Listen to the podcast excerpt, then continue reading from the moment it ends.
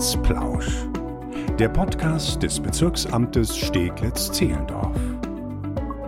Hallo und herzlich willkommen. Schön, dass Sie wieder zu einer neuen Folge Amtsplausch eingeschaltet haben. Ich bin Nina Badur und heute geht es mit unserer vierteiligen Reihe zum Thema polizeiliche Präventionsarbeit weiter. In der letzten Folge ging es um die Themen Trickdiebstahl und Trickbetrug. Heute beleuchten wir das Thema Jugendkriminalität. Dafür habe ich wieder Polizeihauptkommissar Jörg Henninger aus der Direktion 4 eingeladen. Hallo Herr Henninger, schön, dass Sie wieder da sind. Hallo Frau Badur.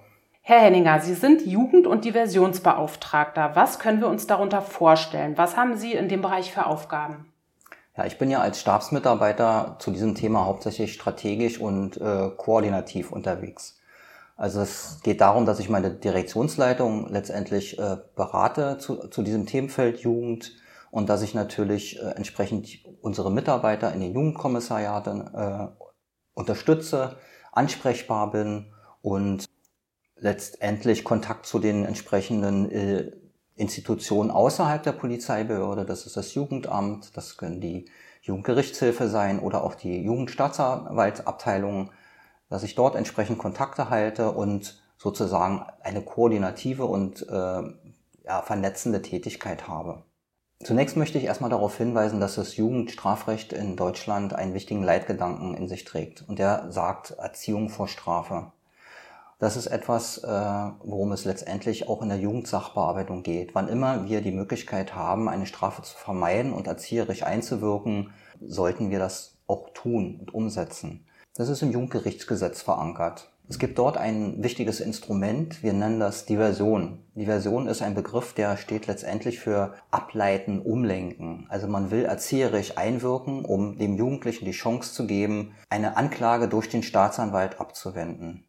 Dabei geht es unter anderem auch darum, dass man Stigmatisierung von Jugendlichen verhindern möchte. Letztendlich ist es so, das muss man sich auch vergegenwärtigen, Deviantes Verhalten von Jugendlichen ist ein Entwicklungsprozess, der letztendlich zum Erwachsenwerden ein Stück weit dazugehört. Es gibt einige wenige, die brauchen ein bisschen Unterstützung und Hilfe, um wieder auf den rechten Weg gebracht zu werden. Das ist dann unsere Aufgabe der Erwachsenen, das entsprechend auch ein bisschen zu lenken und zu leiten. Wie schätzen Sie denn die Jugendkriminalität in Steglitz-Zehlendorf ein? Ich habe gesehen, dass Sie uns da auch ein paar Zahlen mitgebracht haben. Genau. Also vielleicht noch mal kurz auf das Thema Diversion zurückzukommen. Also das ist ein fest äh, etabliertes Instrument, was in der Jugendsachbearbeitung schon seit vielen Jahren in Berlin umgesetzt wird. Und äh, inhaltlich geht es dann letztendlich darum, dass wir als Polizei äh, eine Schnittstelle haben. Das sind, ist bei uns das sogenannte Diversionsbüro in der Polizeidirektion 4 Süd. Das sind Sozialarbeiter, die letztlich dann die erzieherische Maßnahme durchführen. Im letzten Jahr, im Jahr 2020, konnten wir 51 Fälle erfolgreich an die Diversionsmittler übergeben. Diese Zahl hört sich jetzt erstmal äh, vielleicht ein bisschen niedrig an, liegt mhm. aber unter anderem auch daran, dass wir im vergangenen Jahr stark und mit der Corona-Pandemie äh, zu kämpfen hatten, so dass die äh, Vereinbarungen, die erforderlich sind, mit den Jugendlichen nicht immer so getroffen werden konnten. Vielfach wurde da auf eine Vernehmung verzichtet, man hat nur äh, schriftlich angehört. Also es gibt verschiedene Probleme, die letztendlich dazu geführt haben, dass diese Diversionsmaßnahmen nicht stattfinden konnten. Jetzt muss man sagen, nimmt das langsam wieder Fahrt auf, die, die Fallzahlen steigen langsam wieder und wir sind auch guter Hoffnung, dass es in diesem Jahr wieder einen Aufwärtstrend gibt. Grundsätzlich zum Thema Jugendgewalt, Jugendkriminalität, äh, vielleicht auch speziell für den Bezirk Steglitz-Zehlendorf, muss man sagen, ähm, unsere Jugend in Steglitz-Zehlendorf ist salopp gesagt wesentlich weniger kriminell, als man das vielleicht manchmal so denkt. Ja. Hm. Es gibt einige, die brauchen äh, mal eine Lenkung und eine Leitung, die äh, auch mal Regeln verletzen. Da müssen wir halt eingreifen, aber der überwiegende Teil ist doch sehr gut sozialisiert. Man muss auch klar sagen, es gibt auch einige Jugendliche, die äh, sogar ähm, sich ehrenamtlich betätigen und auch eine sinnvolle Tätigkeit für die Allgemeinheit äh, ausüben. Und insofern, also ich bin da guter Hoffnung und das zeigen auch die Zahlen in der polizeilichen Kriminalstatistik der letzten Jahre, dass die Jugendkriminalität insgesamt rückläufig ist und unsere Jugend doch wesentlich besser ist, als sie manchmal in der Öffentlichkeit dargestellt wird. Wie sind Ihre Erfahrungen hinsichtlich der Zusammenarbeit zwischen der Polizei und den Jugendhilfebehörden in Steglitz-Zehlendorf? Ja, Netzwerkarbeit lebt ja natürlich immer von der Beständigkeit und Regelmäßigkeit der beteiligten Akteure. Innerhalb der Polizeidirektion 4 Süd kann ich sagen, dass äh, die in, äh, bestehenden Netzwerke sehr gut funktionieren. Wir haben einen regen Austausch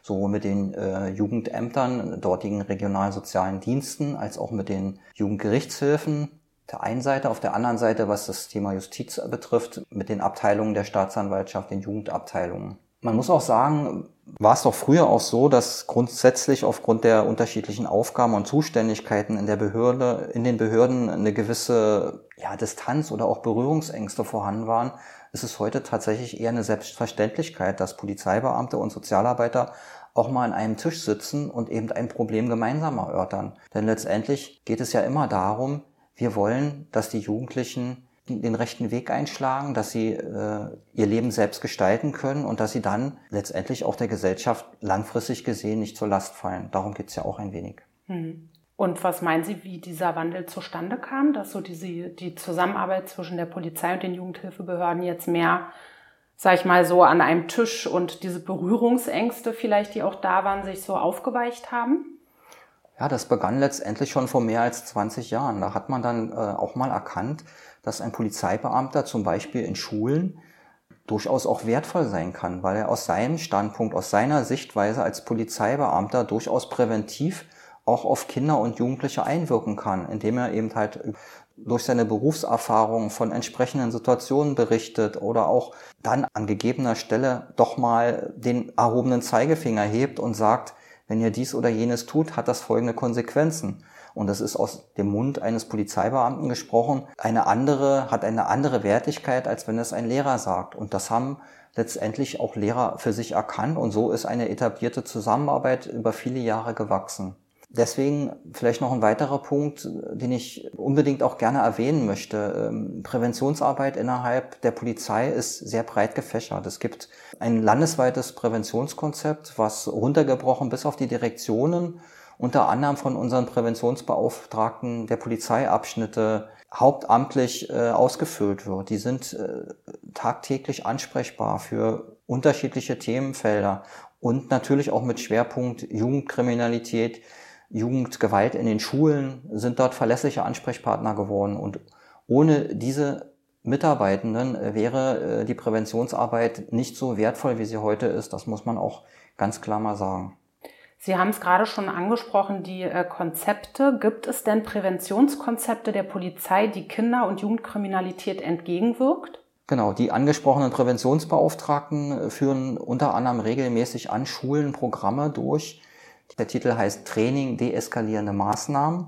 Mhm. Das sind ähm, in der Regel äh, drei Stunden Unterricht an den Schulen, in denen ganz umfangreich über das Thema Gewalt mit den Kindern und Jugendlichen gesprochen wird, wo es auch darum geht, einerseits aus Sicht der vermeintlichen Opfer, wie kann ich mir Hilfe holen, wie kann ich gestärkt aus so einer Situation rausgehen und in Zukunft das vermeiden, möglicherweise selbst Opfer von Jugendgewalt zu werden. Und auf der anderen Seite natürlich auch der, der mahnende Blick in Richtung der vermeintlichen Täter, ihnen zu sagen, das, was du jetzt da tust, ist an der Stelle eine strafbare Handlung.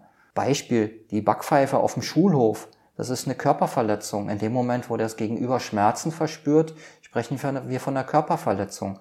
Das ist einem Siebtklässler, einem 13-Jährigen vielleicht noch gar nicht so bewusst. Und deswegen ist das eine äh, sehr, sehr hilfreiche Maßnahme. Es gibt natürlich auch Täter unter Kindern und Jugendlichen, die eben diesen mahnenden Zeigefinger nicht verstehen, die auch immer weitermachen. Muss man einfach auch so deutlich sagen. Dafür gibt es entsprechende Programme innerhalb der Polizei. Wir nennen das das Programm Täterorientierte Ermittlungsarbeit. Und dort äh, besteht dann die Möglichkeit, dass solche Kinder und Jugendliche, die immer wieder auffällig sind, durch einen sogenannten Sondersachbearbeiter betreut werden. Das hat den Vorteil, dass es dann einen Ansprechpartner gibt, sowohl für die Eltern, die Erziehungsberechtigten, aber auch für andere Akteure, sei es jetzt Lehrkräfte in den Schulen, sei es auch Mitarbeiter im Jugendamt, die dann einfach mal einen verlässlichen Ansprechpartner haben an der Stelle. Und dann gibt es noch ein Konzept, äh, was auch sehr interessant ist und hilfreich, und zwar innerhalb dieses Konzepts täterorientierte Ermittlungen wurde vor einigen Jahren ein Konzept etabliert, das trägt den Titel täterorientierte Intervention. Das sind Mitarbeiter, die sich ausschließlich präventiv um Kinder und Jugendliche kümmern, im Altersspektrum ab zwölf Jahre aufwärts, die ähm, auffällig wurden, wo man die Befürchtung hat, dass dort eine kriminelle Karriere entstehen könnte. Die werden dort entsprechend betreut. Da werden dann in umfangreiche Präventionsgespräche geführt und die Erkenntnisse, die die Kolleginnen und Kollegen dort gewinnen, werden dann auch eins zu eins den Mitarbeitenden im Jugendamt zur Verfügung gestellt, damit die damit weiterarbeiten können. Gibt es in Steglitz-Zehlendorf bestimmte Hotspots, an denen Sie beobachten, dass die Jugendkriminalität besonders hoch ist? Nein, das kann ich ganz klar verneinen. Natürlich gibt es Örtlichkeiten, wo man Jugendliche äh, häufiger antrifft. Ja, das ist äh, saisonal bedingt. Beispielsweise die äh, äh, Badewiese am Schlachtensee, die auch mal manchmal irgendwo in den Medien zu hören ist. Äh, dann gibt es so Hotspots wie äh, den S-Bahnhof Zehlendorf oder auch Hermann-Ehlers-Platz oder wenn man von Einkaufszentren sprechen möchte, äh, das Schloss in Steglitz wo einfach Jugendliche sich gerne treffen und dann halt auch Gewalt dort anzutreffen sind. Vereinzelt äh, gibt es da auch mal kleine Gruppen, die auffällig sind, aus denen heraus auch strafbare Handlungen zu verzeichnen sind, aber das sind Wellenbewegungen. Und wenn man jetzt äh, denkt, es gibt so eine Jugendgruppengewalt in Steglitz-Zehlendorf, das kann ich ganz klar verneinen. Diese Strukturen gibt es in, im Bezirk Steglitz-Zehlendorf nicht. Möchten Sie den Hörerinnen und Hörern zum Abschluss noch etwas mit auf den Weg geben? Ja, ich würde gerne als Fazit äh, mit auf den Weg geben, dass unsere Jugend in Steglitz-Zehlendorf grundsätzlich ganz nett ist. Einige probieren sich halt aus, überschreiten mal Grenzen und Regeln. Und wie ich schon erwähnt habe, dann sind wir Erwachsenen in der Pflicht, dort ja, Hilfestellung zu geben, sie ein bisschen auf den rechten Weg wieder zu bringen. Ich möchte auch äh, erwähnen, dass das etwas ist, was auch alle Generationen betrifft, von jung bis alt. Und ich glaube auch, dass die älteren Generationen manchmal von den Jugend profitieren können. Ich hatte es schon angesprochen. Es gibt viele Jugendliche, die äh, selbst durchaus äh, was Nützliches für die Gesellschaft tun, die Ehrenämter ausüben, sei es, dass sie im Deutschen Roten Kreuz, in der DLRG oder in der Freiwilligen Feuerwehr tätig sind. Und äh, ich würde mir halt auch wünschen, dass man das so ein bisschen verinnerlicht und auch die ältere Generation äh, für sich mitnimmt. Wir können von Jugend profitieren und umgekehrt möchten wir natürlich auch der Jugend mit auf den Weg geben. Ihr Jugend schaut doch bitte auch auf unsere älteren Mitbürgerinnen und Mitbürger ein wenig. Und ich denke, dann können wir dann von, für uns auch in Anspruch nehmen, dass es im Bezirk Steglitz-Zehlendorf grundsätzlich eine recht gute Sozialstruktur gibt. Das war ein schönes Abschlusswort. Vielen Dank für das Gespräch. Gerne. Wenn Sie weitere Fragen, Anregungen oder Themenwünsche haben, dann melden Sie sich gerne per E-Mail an presse.ba-sz www.berlin.de. Lassen Sie uns gegenseitig über alle Generationen hinweg Verständnis füreinander aufbringen. In diesem Sinne, vielen Dank fürs Zuhören und bis zum nächsten Mal.